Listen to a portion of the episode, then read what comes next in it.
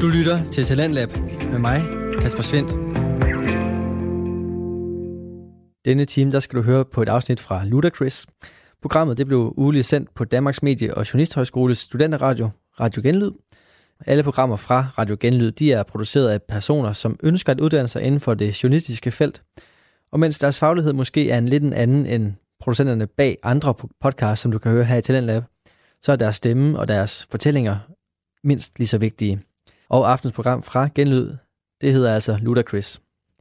Ludacris, det er journalistbunkeren, som den danske journalisthøjskole bliver kaldt. Svar på en ugelig gennemgang af nyheder, der enten ikke har været til at komme udenom, eller muligvis har undsluppet de traditionelle medier. Programmet det bæres af de to værter, Christopher Revitz og Lukas Kahn, der går i dybden med de forskellige historier. Programmet her det har således også frihed til at bruge en hel programflade til en vigtig nyhed, som værterne mener, at der er brug for mere dækning. Og det er det, der er tilfældet her, for i det her afsnit, der skal du høre de to værter gennemgå Brexit, og hvor langt vi egentlig er nået med det projekt. Rule Britannia, Britannia rules the waves. Ja, du lytter som sagt til Ludacris på Radio Genlyd, og vi er i dag klar med et helt vildt særligt program til jer. Er det ikke rigtigt, Christoffer? Det er vi helt klar. Jeg ved, at du har glædet dig til det. Jeg har glædet mig så sindssygt meget til den her udsendelse her. Det bliver så mega, mega spændende. Og det er simpelthen fordi, at her for lige snart en uge siden faktisk, i morgen er det præcis en uge siden, så var britterne til valg for 3. gang i løbet af de sidste 5 år. Hvilket er meget imponerende for et land, hvor et valgperiode normalt er sådan give or take 5 år ad gangen. Ja, yeah. Altså hvis bare folk havde vidst, at Brexit means a Brexit, så er det gået meget lidt af. Jamen præcis, altså sådan det her Brexit er simpelthen kompliceret ting så sindssygt meget. Men jeg tænker, lad os da lade være med at tease folk mere. Jeg synes bare, vi skal gå i gang, og først skal vi høre lidt om noget, sådan helt generelt, hvad det er, der egentlig er sket i England. Og til det, så synes jeg, vi lige skal høre det her først. Oh, hither, bitch! Speak into the mic, bitch! You ain't seen the basement, bitch! Cue ball son of a bitch laughed in my face. Yeah, this is gonna help big time with that! Bitch! Yes, og jeg vil sige, den breaker der er faktisk måske meget præcis beskrivelse af det debatklima, der har været i England op til det her valg her. Altså, det har bare været højre mod venstre, Brexit versus Remain, og altså, det har været total kaos. Men som jeg nævnte lidt før, så har vi jo, som sagt, det er det 3. valg i løbet af 5 år. Og normalt så varer de her valgperioder i England altså 5 år ad gangen. Der var et valg i 2010, så var der et valg igen i 2015, og så var det egentlig ikke meningen, der skulle være et valg igen før næste år. Det gjorde Brexit det måske lidt for kompliceret til, så derfor så er vi nu her. Så jeg tænker, vi starter med sådan lidt en opdatering på, hvad er det egentlig, der er sket siden det sidste valg tilbage i 2017, og også lidt, hvad ledte der til det valg. Fordi begge de her valg er det, man kalder snap elections, som er sådan ekstraordinære valg, som premierministeren kan udskrive, hvis det er, de har lyst. Ja. Så jeg tænker, vi starter med den helt store. I 2016, den 23. juni, hvis jeg ikke tager helt fejl, så stemte englænderne om deres medlemskab af EU. Og det var jo en kæmpe, kæmpe stor international nyhed, fordi de valgte simpelthen at gå imod regeringens anbefalede stemme, hvilket faktisk er første gang i engelsk historie, det nogensinde er sket.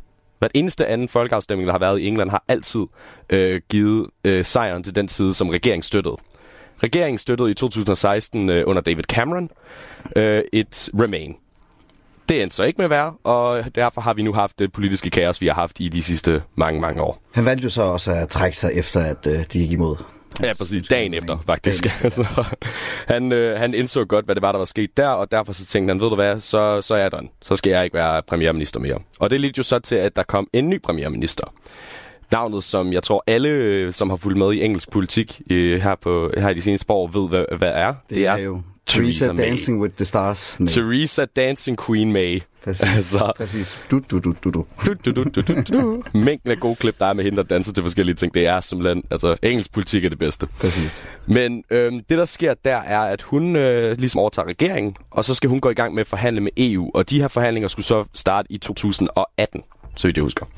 Så hun besluttede sig for i 2017, så besluttede hun sig for at udskrive det her snap election. Og det gjorde hun, fordi hun gerne ville have et større konservativt flertal, så det var nemmere for hende ligesom at arbejde i parlamentet i England, imens hun forhandlede Brexit. Altså fordi det, der ligesom er med hele Brexit-forhandlingen, er jo lidt, at regeringen i England repræsenterer England over for EU, men englænderne selv, eller britterne selv, skal også stemme for enhver potentiel Brexit-deal. Ja. Og derfor så skal man både have et parlament, der gider at samarbejde med dig, og du skal også have et Europa, der gider at samarbejde med dig. Så har du tænkt, hey, hvad nu hvis jeg lige sørger for, at mit parlament er nemt at samarbejde med, så behøver jeg ikke have det problem i sådan hele min Brexit-forhandlingstid. Det giver meget god mening. Sindssygt god mening. Sindssygt god mening. Det går galt. Selvfølgelig kan det. Det går fuldstændig galt. Hun håber på et styrket mandat i Brexit-forhandlingerne, og det bliver en katastrofe. Altså fordi det man skal huske er, at de konservative har siddet på magten i England siden 2010. Og i 2010, der havde de ikke et absolut flertal. Hvilket ellers er kutymen i England, at der altid er et parti, der har absolut flertal. Jeg tror, det var det parlament, der var i 2010, der blev valgt der, var det første, det man kalder hung parliament, altså hvor der ikke er et enkelt parti, der har flertal, siden sådan noget 1940'erne. Altså så det var også, allerede der var det en ret stor ting. Så der var en koalitionsregering mellem de liberale demokrater og de konservative. Og det der så sker er, at de liberale demokrater, de får tæsk i 2017. De konservative mister en del pladser, så derfor så er May fuldstændig på bar bund her. Altså hendes parti har ikke flertal, og den daværende regering havde ikke flertal. Så det hun gør er, hun går ind og danner en regering med nogen, der hedder DUP fra Nordirland. Og det man skal tænke på med nordirs politik er, at det kan meget nemt deles op i sådan to lejre. Der er dem, der gerne vil have, at Irland bliver forenet land, altså at Nordirland bliver en del af Irland. Og der er dem, der man kalder unionists, der gerne vil have, at Nordirland fortsætter med at være en del af the UK, det forenede kongerige. Og hun danner så en regering med dem, og det fik hun sindssygt meget kritik for, fordi de er ekstremt kristne konservative. Altså det er imod homovilser. De er imod abort. De er imod alle de der klassiske ting, du tænker på, når du tænker på en kristen konservativ. Det er det her parti. Så de er katolikker? Nej, men det er de nemlig ikke. De er unionists, så de er protestanter. Ah, okay. Men de er evangelister. Altså, så det er den der ekstreme gren af protestantismen. Dem, der også har et rigtig stort greb på republikanerne i USA. Det er også evangelister. Altså, som er protestanter. De er ikke katolikker, men de er stadig meget kristen konservative og læser Bibelen meget, meget direkte. Okay. Hun laver simpelthen et flertal med dem her. Og det, der så ender med at ske, er, at May, hun tager sig til Bruxelles og prøver at forhandle en Brexit-deal. Desværre så er EU bare ikke så super glad for ligesom at give hende alle de indrømmelser, hun egentlig har lyst til.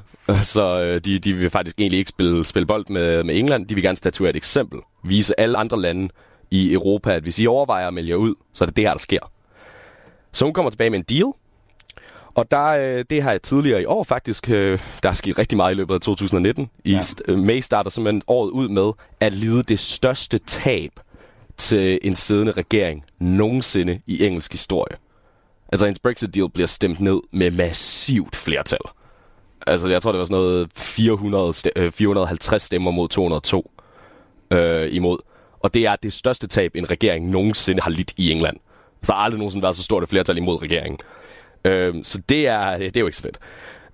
Og generelt hele starten af året er bare hende, der prøver at lave modifikationer til sin deal, kommer tilbage, de stemmer om en masse forskellige ting. Altså, jeg ville have gennemgået det hele her, hvis det var, fordi vi havde hele natten til at snakke om alle de afstemninger, der har været. Men der var jo desværre ikke. Der var rigtig, rigtig mange. Blandt andet også nogle afstemninger om, at man ikke vil have et hard Brexit, altså det her med, at man gik ud af EU uden en aftale. Altså, det ville man lave en lov om i parlamentet, om at det måtte man ikke. Så Brexit ikke kunne blive gennemført, for der var en deal, og alt muligt andet. Og generelt så gik det bare ikke godt for hendes regering. Alle gange hun forsøgte at lave noget som helst med Brexit, så blev hun stemt ned. Det er også lidt af en lort, Cameron har efterladt der. Meget. Rigtig meget.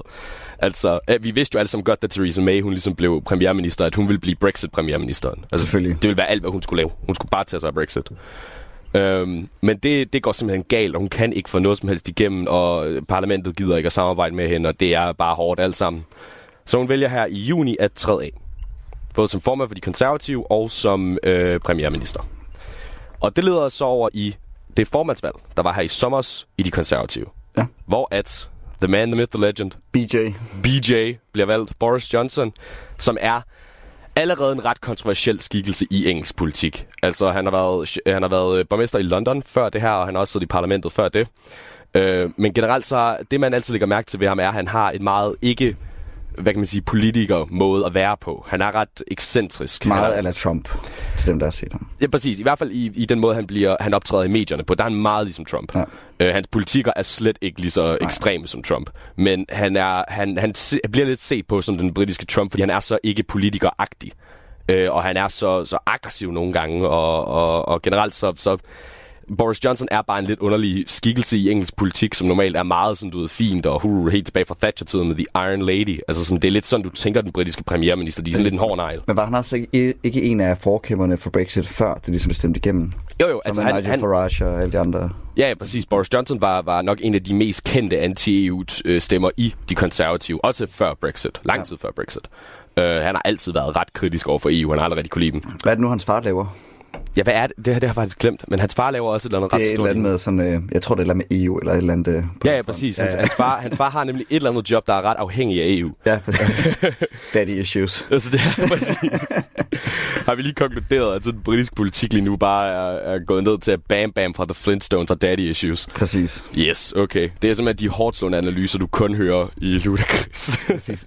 Vi breaker det ned til dig, så du hører præcis det, du bruger for at høre. Bum. Og Boris Johnson, men som sagt, Boris Johnson bliver valgt som formand for de konservative, og derfor bliver han også automatisk premierminister. Det, som folk lidt har kritiseret ham for, er, at det svarer lidt til, hvis Mette Frederiksen går af i morgen, og at det så er Socialdemokraternes kongres, der vælger den næste statsminister. Altså, at man har egentlig ikke opbakning fra folket. Man er bare tilfældigvis formand for det parti, der allerede har flertallet. Så noget, det finder ud af internt. Jamen præcis, det var kun de konservative, der så at sige kunne stemme på Boris Johnson her. Så folket har ikke sagt, om de vil have ham som premierminister. Det har de konservative bare. Nej. Ja, og han får så lavet nogle små ændringer i den Brexit-deal, Theresa May havde, og så udskriver han et valg. Og der har været rigtig meget drama op til at udskrive det her valg her. Blandt andet så opløste han parlamentet på et ulovligt grundlag. God gamle. Ja, så parlamentet blev genfundet, så de kom tilbage og skulle stemme om nogle ting, og der stemte de så om en ekstraordinær valg. Og det fik han så flertal for, og det er så det, vi lige har set. Og før vi lige går til hvad kan man sige, resultaterne fra det her valg her, så er der noget, man lige skal huske, når det kommer til det engelske valgsystem, som er, at de nationale procenter, altså hvor mange stemmer et parti får nationalt, er faktisk ret ligegyldige. Det er ikke det handler om i det britiske system. Det handler om i det britiske system, er, at du skal have flertal i enkeltmandskredsen. Så meget ligesom USA. Meget, meget ligesom USA, men på en endnu mere ekstrem plan, hvor det sådan, der er absolut ingenting. Altså, det er ikke ligesom, du ved, når senator bliver valgt i USA, så kigger man på, hvem der får flest stemmer i hele staten. Ja. Her, der er det bogstaveligt talt kun i det lille lokalområde der er det bare, hvem der får flest stemmer lige der. Så her er det ikke sådan svingstater, men svingkommuner, hvis man kan prøve at køre på den måde. Svingkredse. Ja, præcis. Det er nok meget præcist faktisk at sige der. Så derfor så, for eksempel, det er noget, som flere folk har påpeget. Labour fik faktisk kun 1% færre af stemmerne nationalt, end de gjorde i 2005, hvor de vandt og havde absolut flertal.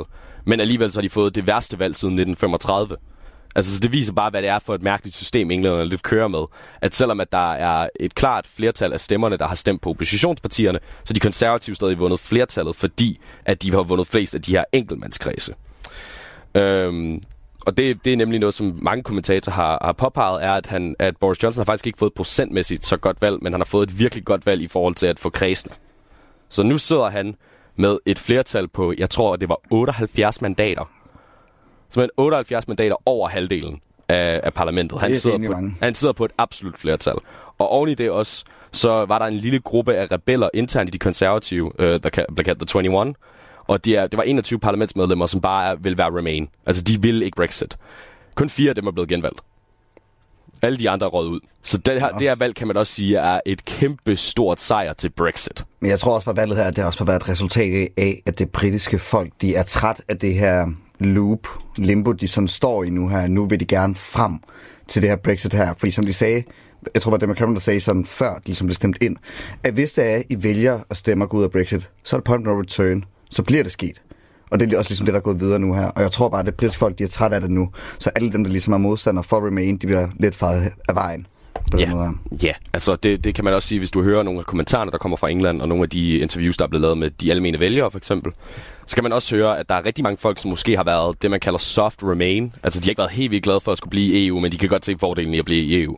Ja. De har faktisk stemt på de konservative, fordi at de ligesom er så træt af det her gridlock. Altså det her med, at der ikke kan ske andet i engelsk politik, end en Brexit. Altså det vil gerne have 3,5 år nu, altså. Præcis, altså og de skulle være gået ud af unionen i marts i år, og det er så blevet udskudt hele vejen til januar næste år. Altså så det der, jeg tror også der er rigtig mange folk der bare er trætte af at der har været så meget læflen om det, og der har været frem og tilbage, og der er ingenting der ser ud til at kunne blive gjort. Så nu har de også bare stemt et massivt Brexit flertal ind. Og det leder så videre til, hvad betyder den her sejr så for de konservative? Det betyder, at Boris Johnson nok lige pt. Kan sige, at han er den mest succesfulde konservative leder siden Margaret Thatcher. Altså, fordi han har haft et cirka lige så godt valg, som hun havde i 1987. Da hun var på sit absolut højeste popularitetsmæssigt. Det var efter Falklandskrigen, og økonomien var på vej op igen. Hun var så sindssygt populær dengang. Der var punkbands, der lavede sange med I Will Love You. Nej, hun blev valgt første gang i 70'erne, men det er i 80'erne, hun sidder på. Okay. Altså, punkbands dengang lavede sange med I'm in love with Maggie Thatcher. Altså, det er simpelthen det er der, vi er. Han er pissepopulær lige nu, i hvert fald ifølge de her, i hvert fald med hans flertal, fordi Boris Johnsons person er faktisk ikke så populær igen, men hans regering og hans flertal er meget populært. Og han kommer til nu at kan få sin aftale igennem huset. Så der er ikke noget der. Han kan bare få den igennem, han har et flertal, og det er et Brexit-flertal. Der, hvor det kommer til at blive svært for ham, er at nu får han sikkert stemt sin aftale igennem, sin Brexit-deal. De ryger sikkert ud af EU den 31. januar. Så kommer de til at have den her betænkningsperiode, som egentlig bare er sådan en overgangsperiode, og er officielt helt ude i januar 2021. Og det er der, hvor at Johnson gerne vil have lavet en frihandelsaftale. Altså basically, han vil gerne være med i markedet EU, men han gider ikke være med i EU. Ja. Så derfor vil han skal ned og forhandle med Bruxelles nu. Så han vil gerne have alle de gode ting ud af EU, men minus sådan. Ja, lidt sådan den norske model. Ja. Altså at nordmændene har alle fordelene for EU, men de er ikke med i EU. Ja, præcis. Præcis. Problemet med det er bare, at han vil gerne have den færdiggjort inden 2021. Sidste gang, at EU skulle lave en frihandelsaftale med et andet land, det var med Canada. Og der var de stort set enige om alting. Altså så Canada og EU var enige om stort set det hele i aftalen. Det tog 7 år. Ja, okay. Så potentielt set kan englænderne godt stadig være med i EU om 10 år. Altså, det kan de sagtens. Så det er lidt sådan, altså det kan godt være, at han har fået en kæmpe sejr nu hjemme i England og i Storbritannien, men han har bare ikke fået en sejr i Europa. Altså Europa kommer stadig til ikke at kunne lide ham, og Europa kommer stadig til at ville statuere et eksempel ud af ham og vise, at det er en dårlig idé at melde sig ud af EU. Så jeg tror altså, det bliver hans allerstørste... Selvfølgelig, altså EU skal ikke gøre det lukrativt. At nej, præcis, altså. Det vil jo ikke give nogen som helst form for mening at sige det. Men jeg tror, at det bliver hans allerstørste udfordring. Det bliver ligesom at sige, det kan godt være, at du har et flertal i parlamentet nu for Brexit, men nu skal du også levere nogle ting, som du ikke kan bruge parlamentet til overhovedet. Det eneste, det her det kommer til at gøre, tror jeg, er, at det kommer til at gøre det væsentligt nemmere for ham at navigere i det britiske parlament. Dog også med nogle interne udfordringer fra, hvad kan man sige, andre steder i parlamentet, som vi også kommer ind på her i den næste blok. Og så bliver jeg takket ved et 3. grads forhør, hvor du spørger om ting, som du fandme kunne have spurgt om i eftermiddag. Kan vi være dus? For vi kender jo ikke hinanden. Lad os bare. Den dag, der dog du drak dus. Jeg synes, det er meget passende, Breaker, eftersom at vi nu skal snakke om taberne. Yes. Og der skal vi starte med Labour. Labour, som jo er det britiske socialdemokrati på en eller anden måde. Altså, de blev stiftet af fagbevægelsen og af arbejderbevægelsen generelt. Så derfor så er de er meget tilfælles med det danske socialdemokrati. Forskellen er bare fordi, at England grundlæggende set er et topartisystem langt hen ad vejen. Altså, der er andre partier også, og de er også vigtige. Men langt hen ad vejen har det altid været Labour Conservatives. Altså, så har Labour også skulle omfavne de andre dele af venstrefløjen, så at sige. Altså, de har ikke kun kunne være den her midtersøgende socialdemokratiske ting. De har været nødt til at tage flere folk med. Og det er så det, der lidt leder til, hvad det var, der skete her. Fordi, hvis folk kan huske... hvis nogen, som lytter med, kan sikkert godt huske det. Tilbage i 1997, da Tony Blair vinder premierministervalget. Han går frem 142 mandater med Labour. Det er en jordskredssejr. Det er det største sejr nogensinde til en Labour-regering. Og han vinder så magten igen i 2001, i 2005. Det han gjorde, som folk, som folk var så glade for, var, at han netop lavede det her, han kaldte New Labour, som var en meget, meget, meget midtersøgende udgave af Labour. Meget blød socialdemokratisk. Nogen vil nærmest sige radikale venstre, hvis vi skulle sammenligne med Danmark. Altså, de var rykket helt ind på midten der. Den taktik var der mange, der mente ikke virkede mere, efter de havde tabt i både 2010 og i 2015. Så man ville gerne have en ny slags leder. Og enter Jeremy Corbyn. Åh, nej. Nok det mest kontroversielle navn, der har været i England i de sidste mange, mange år. Jeremy Corbyn er på den helt anden end Tony Blair. Tony Blair og Jeremy Corbyn kan privat ikke lide hinanden særlig meget, fordi de er så ideologisk uenige. Corbyn er en... Hvis han var i Danmark, ville du nok ikke kalde ham der, men i et engelsk perspektiv og et britisk perspektiv, der er han en ekstrem socialist, en borderline kommunist. Altså, han er meget, meget, meget, meget til venstre fra New Labour, som der var der tilbage i slut 90'erne. Og det, der er interessant ved ham, er, at han ligesom... Ja, fordi han er så radikalt til venstre, så var der rigtig mange, der mente, han var unelectable. Hvilket man nu kan sige, nu har vi set valget. Det var han sikkert. Ja. For som jeg nævnte før, det var det værste valg, der har været siden 1935 for Labour. Blandt andet var der en kredse, som har været Labour siden 1920'erne, som de nu mistede. Der er faktisk en kreds, som har været Labour, siden den blev stiftet i 1905, som nu er konservativ for første gang nogensinde. Altså, så det er et plus 100 års Labour-flertal, der har været i den kreds, der er, som nu har skiftet. Fordi der har været så meget om frustrationer med Labour-partiet. Og Labour selv har ligesom været ude at sige efter valget her, at det, der var de primære årsager til, de tabte, var Brexit. At folk gerne ville Brexit, og det var Corbyn ikke særlig god til at, ligesom at forklare, hvad det var, han ville på det. Og at pressen var for kritisk. At pressen var for kritisk over for Jeremy Corbyn. At de var er det noget, som du mener? Noget, som nej, dødsøs. Det er faktisk noget, som Labour de siger. De siger, at en af kravene til en ny formand skal være, at de skal kunne håndtere en, som de skriver det, extremely hostile press. Fanden er du regnet med, mand? Jamen, de mener seriøst, at det er pressens skyld, at Corbyn han ser dårlig ud. Og der vil jeg sige... Fordi freaking who, mand. Det er også det, jeg tænkte. For nu tænker jeg, at jeg gerne lige vil forklare, hvorfor det er, jeg tror, han tabte. Ja, jeg glæder mig. Og også hvorfor det er, at medierne har været så kritiske overfor ham. Det, der sker, han bliver leder i 2015. Han er meget, meget, meget, meget til venstre, som jeg sagde før. Han bliver støttet af den her aktivistgruppe her, der hedder Momentum. Og Momentum er en lidt sjov størrelse, fordi de bliver stiftet i 2015 af en fyr, der hedder John Lansman. Og John Lansman, han er også på den her... Ikke kun er han på den radikale venstrefløj i Labour-partiet, han er en del af den der nye akademiske form for venstrefløj. Altså den der, som ikke er så arbejderagtig, men som snakker mere om intersektionel feminisme og har lidt sådan en kommunistisk utopi-idé om, at det offentlige kan betale alting og så videre. Altså sådan, meget den her nye akademiske form for kommunisme, hvor det ikke handler så meget om klassekamp, så meget som det handler om race og køn og forskellige andre ting af den dur. Og dem er der mange, der mener, de har alienated de traditionelle arbejderklasse stemmer, som Labour altid har haft. Også fordi, at i England, der skal man forstå, at arbejderklassen har altid været til venstre for midten. De har altid været socialdemokrater. Men de har også en sans af patriotisme. Altså, de kan også stadig meget godt lide Storbritannien. Og de kan godt lide, at de er fra Storbritannien. De er meget stolte af, at de er fra Storbritannien. Problemet her har bare været, at Momentum er ikke så glad for at være fra Storbritannien. Altså, det er de her typer her, som siger, at alle, der stemte Leave, er racister. Og at folk, som støtter de konservative, er bigots, som ikke fortjener at have platforme. Altså, sådan kan man jo også sige det. Jamen altså, det er jo en måde at håndtere problemer på, ikke? Selvfølgelig er det. Altså, det er da en måde. Og Momentum i sig selv har været meget kontroversiel også internt i Labour-partiet. Fordi at de er så ekstremt venstreorienterede, og de har den her meget puritanistiske form for venstreorienterethed. Blandt andet så er der en sag med, at til et internt møde i Labour, så var der en jødisk parlamentariker fra Labour, der var inde og snakke om Holocaust Memorial Day. Altså den her helligdag, hvor vi ligesom husker holocaustet og hvad der skete der tilbage i 2. verdenskrig. Der var der så et medlem af Labour, som rakte hånden op og spurgte, hvorfor er det, at man ikke også husker alle mulige andre folkemord på Holocaust Memorial Day? Altså, stille og roligt rationelt spørgsmål, så var der jo enig eller enig, altså, det må du da gerne. Men det var bare sådan, hvorfor har vi ikke også det ramadanske folkemord med her? Hvorfor husker vi ikke Bosnien? Altså, det armenske folkemord, alle de her ting her. Det her medlem blev smidt ud. Momentum ekskluderede personen fra Labour med beskyldning om, at det var en antisemitisk racist. Altså, så det viser lidt, hvor ekstreme de nogle gange kan være. Det er lidt ekstremt. Altså jo, selvfølgelig, hvis det er meget stille og roligt spor, selvfølgelig skal holocaust kun være til den jødiske jødeforfølgelse under 2. verdenskrig og alt det der.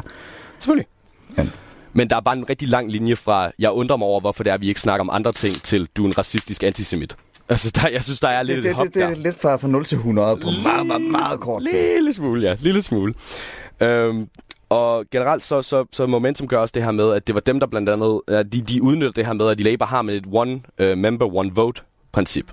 Før i tiden, så stemte man i blokke. Altså, så var det sådan noget, så fik fagbevægelsen en stemme, så fik de her lokalforeninger en stemme, osv. osv. Men i dag er det reformeret til, at nu har hvert eneste medlem af Labour en stemme i alle interne partiafstemninger. det udnytter Momentum helt vildt. Hvis du skal være medlem af Momentum, så står der faktisk i deres vedtægter, at du også skal være medlem af Labour. Altså, du kan ikke bare være medlem af Momentum, du skal være medlem af Labour, imens du også er det. Og der er de udnyttet til at sætte sig på nogle af de tungeste poster i partiet. Og også sørge for... Det er basically dem, man mener har beskyttet Jeremy Corbyns flertal. Altså, at Corbyn har egentlig ikke været en særlig populær leder for Labour, men at fordi han har haft Momentum i ryggen, der har været så effektiv i deres, organisering, så har han kunne være formand uden et problem. Og det er der rigtig mange også internt i partiet, der kritiserer Momentum for, fordi de mener, de er ekstremistiske. De mener, de er borderline kommunistiske, og de mener, at de har ødelagt partiet lidt ved bare at sætte sig så massivt på magten og bare droppe alle mindretallene omkring sig. Det er den kritik, som der kommer ud fra til Momentum. Momentum selv siger, at de egentlig bare er folk, der kæmper for social justice, og at de bare er bedre organiseret end alle de andre, så boohoo, cry me a river. Ikke det, alle ekstremister nogensinde har sagt? Jo. Det er der nogen, der mener. Men Momentum er en ret stor faktor i det her, og jeg tror, der kommer til at være en kæmpe intern borgerkrig i Labour over, hvad Momentums rolle skal være i fremtiden. Fordi at man ikke kan finde ud af, er de ekstreme kommunister, eller er de bare virkelig velorganiserede studerende. Også, det skal man også lige huske. Jeg forstår ikke, hvorfor det ene skal udelukke det andet. Jamen præcis. Altså. Også fordi studerende er altid dem, der har en tendens til at have de mest ekstreme holdninger. Altså, særligt når det kommer til venstrefløjspolitik. Der er de især venstrefløjspolitik. Ja, for fanden. Præcis. Oven i det, så har Corbyn også haft nogle problemer med, at han har ikke været så god til at sige imod sådan anklager af antisemitisme internt i partiet. Og det er fordi, at Labour har altid haft det lidt svært med jøder. Fordi at generelt har der altid været en ret engelsk kultur med, at jøder var egentlig ikke så velanset. Det var lidt ligesom ekstremt som i Nazi-Tyskland, men jøder har aldrig rigtig været sådan, du ved... De har altid haft det hårdt i Europa, havde de ikke bare det frem til. Præcis. Ja. Altså, de har aldrig haft det særligt... De har det ikke dårligt, men de har aldrig haft det specielt fedt i England. Så der har altid været lidt sådan en animosity internt i det britiske folk mod jøder. Og oven i det også, så er Corbyn meget, meget, meget ekstremt pro-Palæstina. Og han er desværre fra den der generation, der er pro-Palæstina, hvor det er som om, at de equater jødedommen med... med sionismen og staten Israel. Ja, præcis. Så derfor så har han været lidt dårlig til at komme af med de her anklager af antisemitisme. Han har ikke været så klar til at gå ud og sige, nej, det skal vi ikke. Det er simpelthen ulækkert, det der. Man skal holde sig fra alt, hvad der hedder antisemitisme. Det er en ulækker tankegang. Ja. Han har ikke været så klar på det. Han har været ude og sige, at han ikke er vild med det. Han har bare ikke været så god til at følge op på det. Så der er rigtig mange folk, der har set det som et problem. Det, og så har han også før i tiden kaldt både Hamas og IRA for venner. Og er associeret med dem. Kammerater, ja. I den fælles kommunistiske kamp. Ja. Og det har også været problematisk, særligt med IRA, fordi IRA stod for en masse terrorangreb mod England tilbage i The Troubles fra 60'erne til 90'erne. Så derfor så er der rigtig mange englænder, der simpelthen ikke stoler på en mand, der støtter IRA. Altså, de vil ikke have de kalder ham en terrorist, og siger, at de vil ikke have en terrorist som premierminister. Så jeg vil sige, overordnet set, så problemerne for Corbyn har været, at de har haft et meget populært manifest, altså det her politiske program, de udlagde, som egentlig bare er, hvis du kigger kritisk på det, det er egentlig bare at gøre England sådan 40% mere Danmark. Så hvad svarer det til i danske sådan tilstande? Hvad er det, som man stemmer på? SF. Okay. Altså, hvis du kigger på, hvad det er, de vil, det er nok meget SF-agtigt. Altså, sådan, det er ikke helt over i Enhedslisten, men det er heller ikke lige så blødt som Socialdemokratiet. Altså, det er nok det, vi vil kalde SF. Okay. Og igen, man skal huske på, at i Danmark har vi bare et generelt meget mere venstreorienteret perspektiv. Så at i England, der er det her sådan et kommunistisk, sådan et ekstremistisk forslag, men i Danmark vil det bare være sådan en, ja, det er da et venstrefløjsforslag. Okay. Præcis, så det er egentlig ikke så voldsomt der. Men problemet har været, at det har været meget populært, det her manifest her, men der har været uklarhed omkring Corbyn som person. Altså, er han loyal over for England? Det har været rigtig mange folks problem. Altså, eller kommer han til at udsælge dem til alle mulige terrorister, og jeg ved ikke hvad. Det har været hans problem, og så har hans problem også været det her med, at Momentum har haft nogle ret aggressive taktikker. Sådan, altså, hvis du læser nogle forskellige debatindlæg og sådan noget, så er der også mange folk, der siger, at de er ret træt af, at man ikke kan have for eksempel en holdning, som hedder, jeg vil gerne have, at der er færre immigranter i England. Så jeg vil gerne have et hårdt immigrationssystem, som gør, at det kun er nogle få mennesker, der kommer op til. Det er der, hvor at Momentum så går ind og siger, okay, nu skal du ikke have lov til at tale til nogen som helst ting. Du skal udskammes som racist hele dit liv, og du er et dårligt menneske, som ikke skal have lov til at bruge sin ytringsfrihed. Nej. Det er folk også ret træt af. Det kan jeg godt forstå. At hvis du er noget som helst til venstre for Momentum, så kalder de dig til højre for Momentum, så kalder de dig racist. Det er de lidt træt af. Så det har været et problem for dem også. Og så Brexit. Det lyder meget ligesom som Antifa og de andre, der render rundt på Nørrebro. Altså, ja, Momentum har også nogle forskellige ties til Antifa i England. Ja, altså, så okay, det er, okay, så giver det mening. Ja, altså, de er et ret ekstremt venstreorienteret projekt der. Altså, og det skal så lige siges, altså sådan, det er ikke fordi, de har absolut magt i Labour. Der er andre dele af Labour, som kæmper imod dem, slet ikke. Men de er bare så store, og de er så aggressive i deres kampagneformer og i deres retorik, at folk er ligesom blevet lidt tændt af det. Altså, og arbejderklassen særligt, fordi de kan ikke lide den her antibritiske mentalitet, som de mener, at Momentum og hele den fløj af Labour-partiet har. For de kan godt lide socialdemokratisk politik, de kan bare ikke lide antibritisk politik. Okay. Det gider de. Og så Brexit. Altså hans uklarhed om Brexit dermed, han vil have en anden folkeafstemning, som skulle være enten en deal eller remain. Og det var folk heller ikke så glade for. Folk vil bare gerne have Brexit gjort nu. De kan videre. Så ja, jeg tror, det var det helt store problem for Labour. Og jeg tror, Labour kommer til at have en lang periode, hvor de skal internt finde ud af med sig selv, hvad gør vi? Men hvad med det? Men det er sådan, Momentum og det er primært i England. Men du findes kun i England. Okay, så er det ikke Wales, Skotland og alle de andre steder? Jo, altså fordi de er jo med i Labour Partys afdelinger der, men okay. Labour har bare altid været størst. Jeg mener bare England som land og ikke som del af... Nå, nej, altså de er overalt okay. I UK, men det man skal huske på er okay, bare, at Labour har altid været meget populær i England. Altså, så det er der, de primært er. Ja, altså, det var bare, når jeg tænker på England, så tænker jeg på landet England og ikke Storbritannien på den måde. Jeg anerkender også, at jeg skifter lidt imellem dem hele tiden, men når jeg siger England, så er det Forenet Kongerige. Ja. Super. Yes. Men Labour, ja, jeg tror, de kommer til at skulle have en rigtig, rigtig lang periode, hvor de ligesom skal finde ud af, hvad de nu gør. Og det kommer til at inkludere en måske brutal intern borgerkrig. Altså, hvor de ligesom skal finde ud af, hvad er det? Er vi et midtersøgende parti, eller er vi et ekstremt venstrefløjsparti? Altså, hvad er vi? Og det glæder jeg mig til. Det er en lille identitetskrise. Jamen, præcis. Men det har Labour-partiet altid. Ja.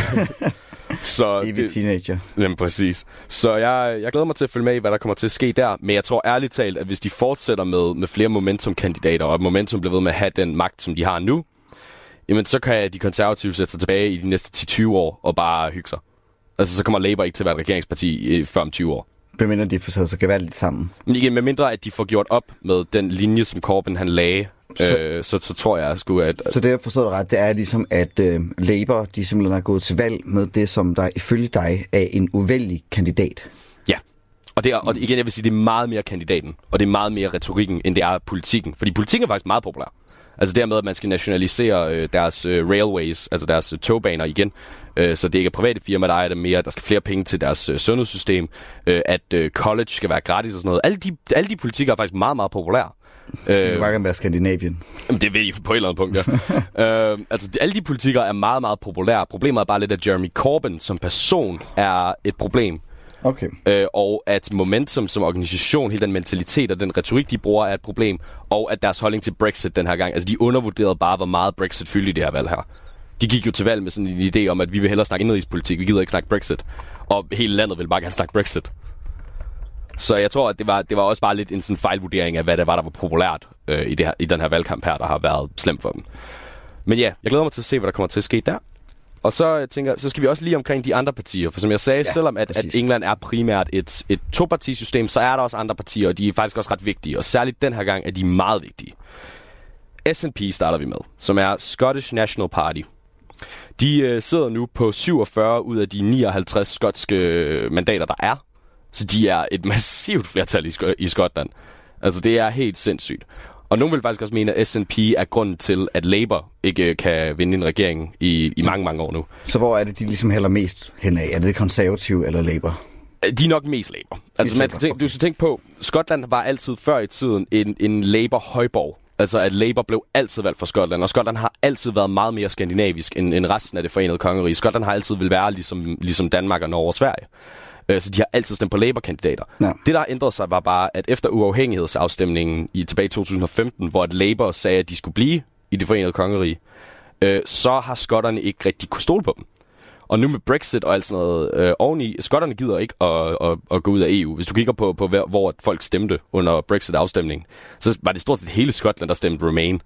Det var bare, fordi der var et massivt flertal i England, altså landet England, som stemte Leave. Det var derfor, og der er så fucking mange mennesker, der bor i England. Ja, præcis. Altså, der er nogle politiske analytikere, der siger, at hvis du kan vinde Birmingham, Liverpool og hele London, så har du en regering. Altså, så kan du bare sige, fuck resten af landet, så har du en regering og et flertal med de her tre byer her, hvis du vinder alle kredsene i de byer. Så SNP, som nu sidder på de her mange, mange, mange stemmer i Skotland, de kræver en uafhængighedsafstemning. De vil gerne have en til, Og det, de gerne vil, er, at de gerne vil trække sig ud af det forenede kongerige. Og var det højt med det, der var før? Fordi som det er ikke så lang tid siden, de ligesom blev tilbudt, men de takkede nej tak til det, men det var præ-Brexit. Ja, det var et år før Brexit, at de stemte om det før, og der stemte de med et lille bitte flertal Remain. Men Brexit har bare ændret alt. Brexit har ændret alt. Engelsk politik kan du basically gøre op i før 2016 og efter 2016. Præcis. Så der kan være alle de der sådan dejlige YouTube-stjerner, der rejser verden rundt og skal besøge alle verdens lande. De måske skal til at rejse til Skotland, fordi det måske bliver uafhængigt. Præcis, så skal du tage helt op til Skotland. Selvom altså, det forenede kongerige er lidt et sjovt sted, fordi Wales, Skotland og Nordirland er teknisk set deres egne nationer, men det er de ikke rigtigt, så du har ret, men det er stadig bare sådan den underlige ting. Altså, de har også deres eget parlament og deres egen regering i Skotland. Men ja, altså de vil gerne have en uafhængighedsafstemning og vil gerne blive i EU. Og jeg tror ærligt talt, de har en god chance for det. Og igen som sagt, der er 12 sæder i hele Skotland, der ikke er SNP. Altså, og det er nogle få Liberal Democrats, en enkelt Labour og en enkelt konservativ, så jeg husker. Så det er, jeg tror, at SNP har en meget god sag for ligesom at sige, vi vil gerne have en uafhængighedsafstemning, vi vil gerne ud af det forenede kongerige, og så vil vi gerne med i EU som Skotland. Så det kan være i løbet af de næste 2 års tid, at vi ser Skotland som selvstændigt land. Måske lidt længere tid. Det kommer lidt an på, fordi problemet her er bare, Boris Johnson, han er det, man kalder en One Nation Conservative. Mm. Så han er helt ideologisk bundet af, at han gerne vil have, at det forenede kongerige forbliver sammen. Så han kommer til at stride rigtig meget imod. Men SNP med så stor en sejr, som de har fået her, man kommer ikke til at kunne ignorere dem. Så jeg vil sige 2-3 år. Bare fordi man ikke kan ignorere dem, betyder det ikke nødvendigvis, at man stadig ikke kan undertrykke dem og sørge for, at det kommer til at ske. Præcis. Altså Katalonien, Spanien. Præcis. Du kan sagtens gøre sådan noget. Altså selvom at der har været lidt nogle dårlige erfaringer med det der med, når englænderne tror skotterne til noget. Altså hvad var det, han hed? William Wallace? Ja, Braveheart. Ja, freedom! Så altså det er altid lidt spændende med Skotland. De er aldrig helt sådan, så man lige kan forstå dem. Men jeg tror ærligt talt også, at der kommer til at være en uafhængighedsafstemning igen. Og hvis det kommer, så kommer der til at være et massivt flertal for at blive der uafhængigt. Præcis.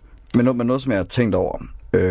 det går nok lidt mere med Nordirland. Jeg ved ikke, om det er der, vi er på vej hen nu. Det er der, hvor vi er på vej hen, ja. Okay, super. Det er mere sådan i forhold til den her skilsmisseaftale, der ligesom har været stående, som meget det, der var så for, at for eksempel Mays Brexit-aftaler ikke kunne gå igennem, fordi de sagde nej til det. Mm. Og sådan noget. Og det er... Hvorfor har det været? Det er lidt nysgerrig omkring. Altså, hvad problemer har været i Nordirland? Ja. Det er fordi, at det, man skal tænke på med Nordirland, er, at Nordirland er en virkelig, virkelig interessant størrelse, fordi at Irland blev uafhængig fra englænderne i 1920'erne. Så har de lige en 5 års borgerkrig internt derefter, fordi det er så mega stabilt, Irland er. Og der ender man med at lave en aftale, der basically hedder, at den sydlige del af Irland kan få lov til at være en uafhængig nation. Og Irland har ikke noget at gøre med det forenede kongerige overhovedet. Altså, de har intet at gøre med UK, de er deres eget land. Men Nordirland, eller mere specifikt det område, man kalder Ulster, som er den nordlige del af Irland, der boede der rigtig mange protestanter. Og protestanterne var det, man kaldte unionists. De ville gerne være en del af den engelske... ville gerne være styret af englænderne, fordi at irerne er ret kendt katolske. Så derfor selvfølgelig, at de vil blive undertrykt, og deres rettigheder vil forsvinde, hvis de gik ind i den, hvad kan man sige, katolsk flertalsland. Ja. Så de fik lov til at være deres eget. Det har været en ret kontroversiel beslutning, og folk har ikke været glade for den. Så der har været borgerkrig i Nordirland.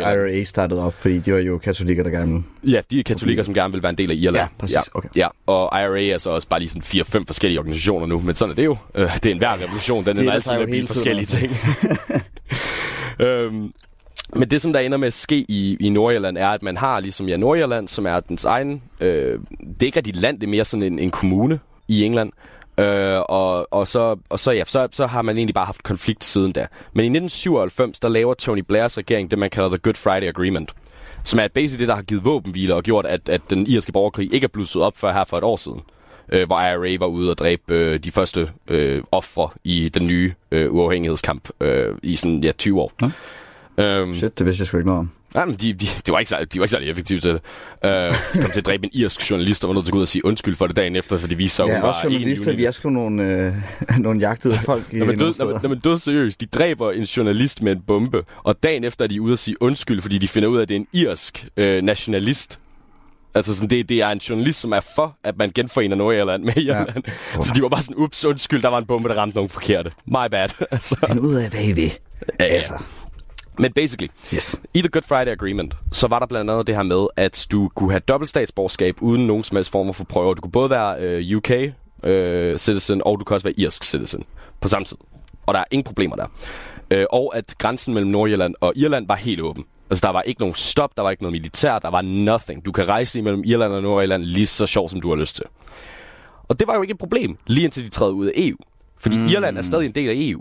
Så at Nordirland, altså grænsen til Nordirland, kommer til at være en ydre grænse. På samme måde som, at vi har en grænse til Tyrkiet. Og ned i Middelhavet og sådan noget. Altså, det kommer til at være en EU-ydre grænse. Så derfor så havde man det problem, at hvis de gik ud af med no-deal Brexit, så skal du sætte en hard border op. Altså, så skal du have en hård grænse, hvor der bliver tjekket, og hvor der er militær, og hvor at folk holder øje med ting. Og det ville jo egentlig bare ødelægge hele den våbenhvilesaftale, der var lavet i 1997. May fik faktisk lavet en nogenlunde aftale, hvor de basically stadig var en åben grænse. Altså sådan, hun fik faktisk lavet en aftale med EU, som sagde, Nordirland, den glemmer vi bare. Altså, det, vi lader bare, som om det ikke er en ydre grænse, og det er nøjagtigt det samme som i The Good Friday Agreement. Det var jo living in harmony, altså. Præcis.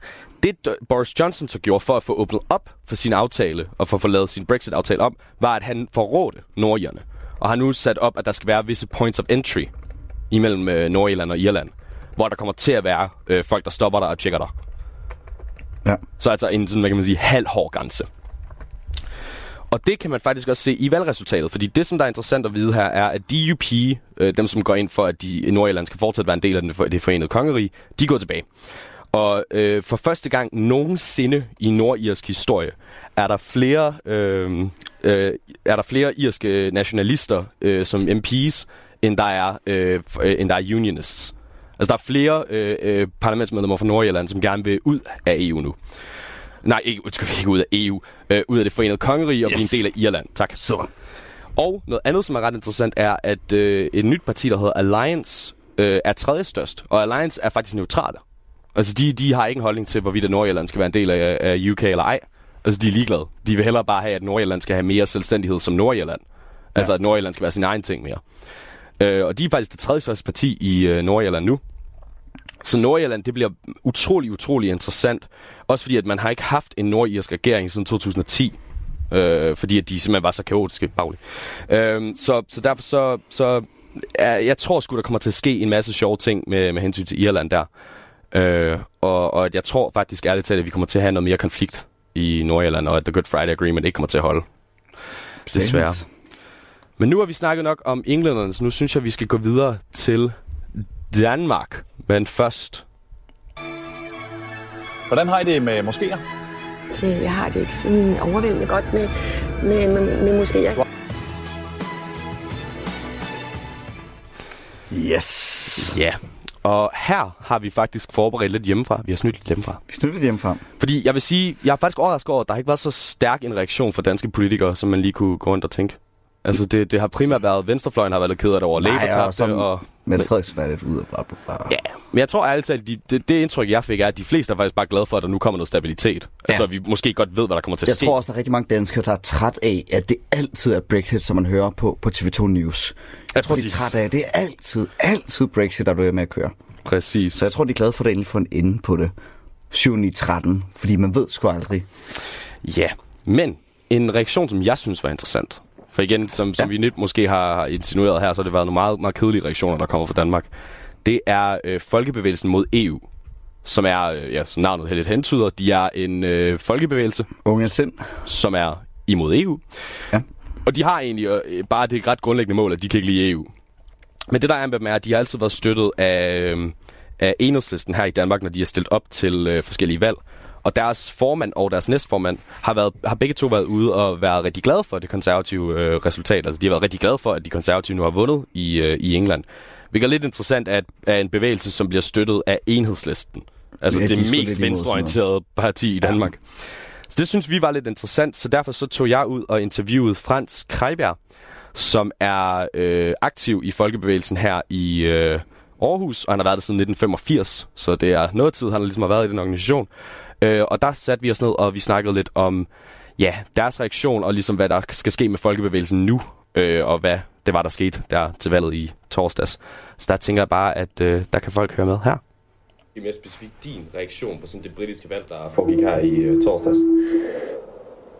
Jamen altså, det var jo, at man jo næsten ikke turde håbe på, at der ville komme en afslutning på den her saga. Det er 3,5 år siden, at der var folkeafstemning i Storbritannien, ikke?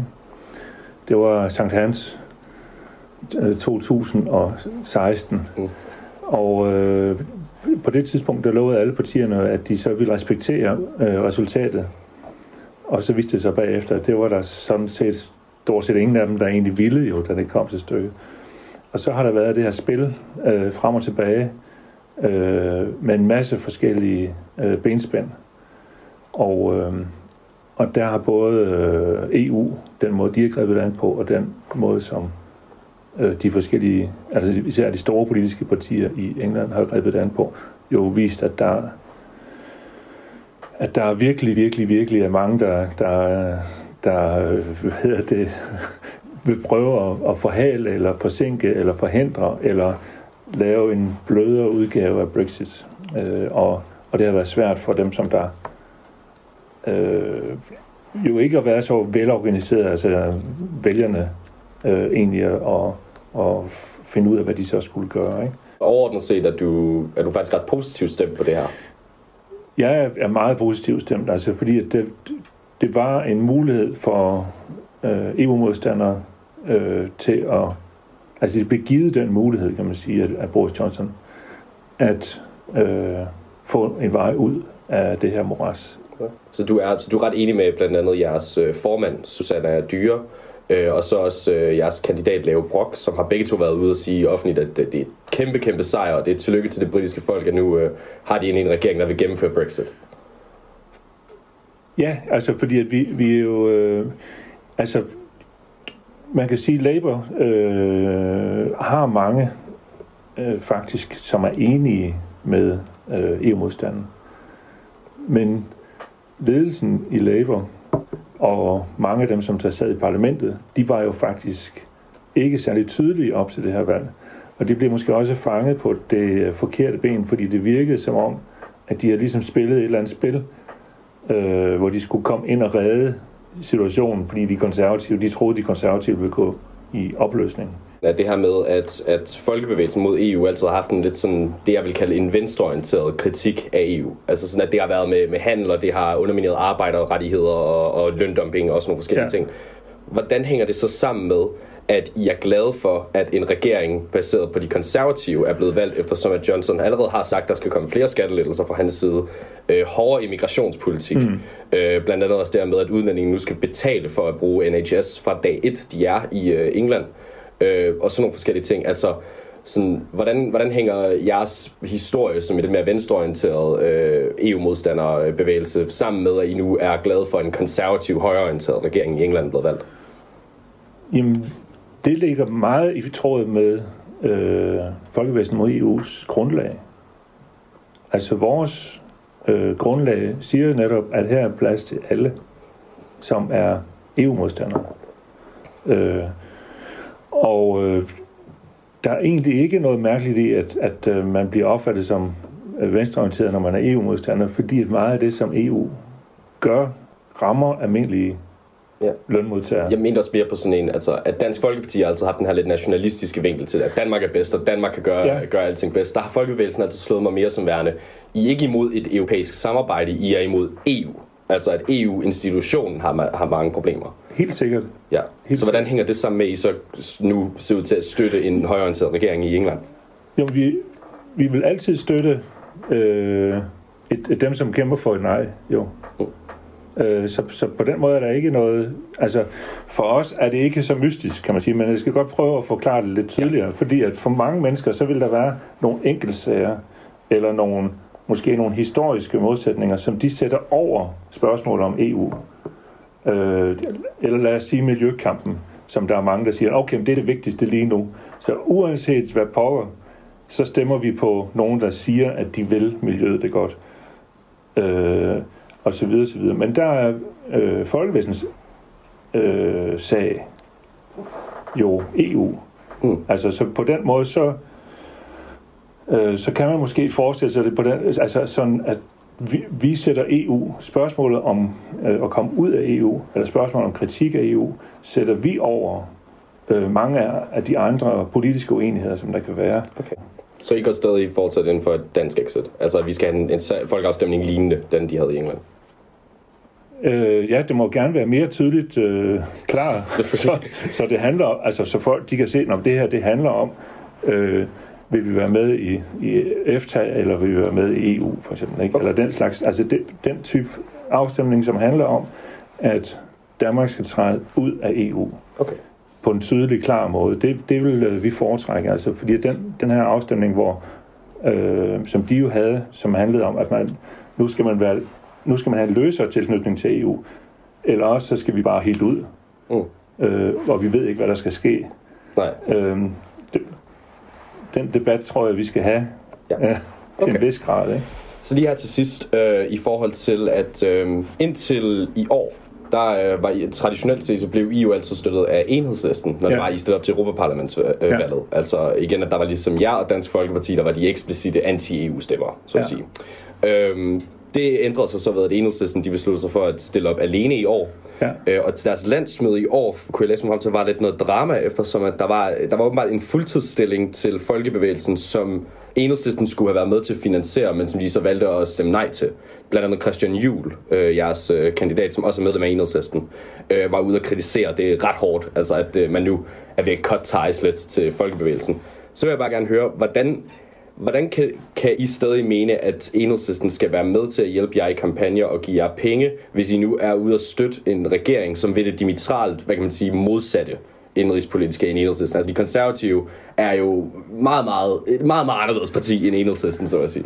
Altså så når I er ude og tale godt om Boris Johnson og hans regering her, altså er det ikke bare, at I nu alienater Enhedslisten, og den vælger base endnu mere? Det vil der være nogen, der forsøger. Altså at lave en splittelse på det spørgsmål. Men fordi at vi støtter, at der kommer et Brexit i England, og vi støtter det parti, der har lovet at få det gennemført, er jo ikke det samme som, at vi så støtter den regerings politiske linje på alle mulige andre spørgsmål. Enhedslisten har været medlem af Folkebevægelsen mod EU siden sin stiftelse.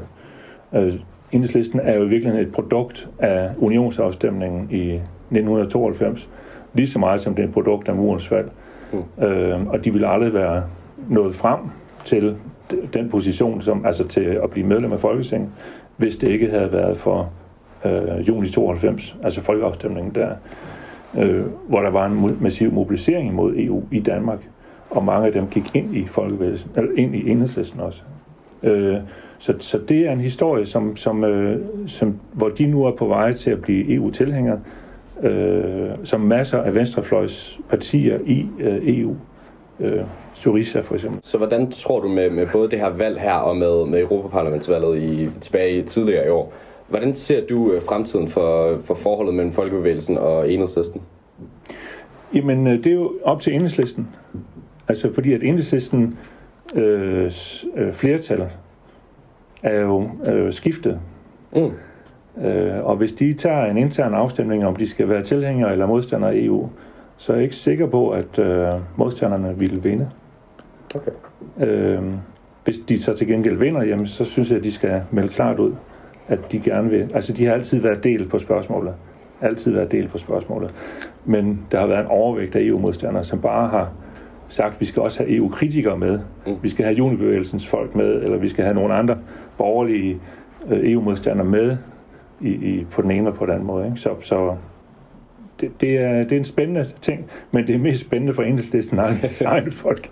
Fordi Folkebevægelsen mod EU har jo ikke noget problem. Vi står på det standpunkt, som vi hele tiden har haft. Og jeg er sikker på, at EU-modstanden den nok skal vokse sig stærk igen, og vi igen kan stille op til EU-parlamentet for den sags skyld. Okay. Radio 4 taler med Danmark. Og programmet Ludacris kan du altså høre på Radio Genlyd eller en anden god gang her i Tenant Lab. Programmets værter, det er Lukas Kahn og Christopher Revitz, og her der fik du afsnittet omkring Brexit, og til sidst der fik du interview med Frans Krejberg fra Folkebevægelsen mod EU. Det var det, jeg havde for aftens Talent Lab. Du kunne høre afsnit fra 3 forskellige producenter. Fra første time, der var der Katrine Høj Andersen og Solveig Kjærtsu Christiansen, som gav dig afsnit 21 af Julekalenderen Umbasjun, Dernæst kunne du høre et afsnit med podcasten Feminist på prøve med Christina Skrøder, som dykkede ned i juleevangeliet. Og her i anden time, der var det Ludacris med værterne Christopher Revitz og Lukas Kahn, som du kunne lytte til. Og hvis du har en fritidspodcast, som du ønsker at dele med endnu flere, så kan du få den sendt her i Talentlab. Det kan du ved at gå ind på radio4.dk, og der kan du finde den Talentlab-formular, hvor du kan sende et afsnit eller en smagsprøve på din podcast ind her til programmet. Vi har ingen begrænsninger for, hvad din podcast den skal handle om, for her i Talentlab, der vil vi gerne dele det, du har lyst til at fortælle. Der er heller ingen krav til linken på din afsnit, eller hvor tit du sender sådan et. Mit navn er Kasper Svind, og det er det, jeg havde at byde på for i aften. Nu skal du få nattevagten.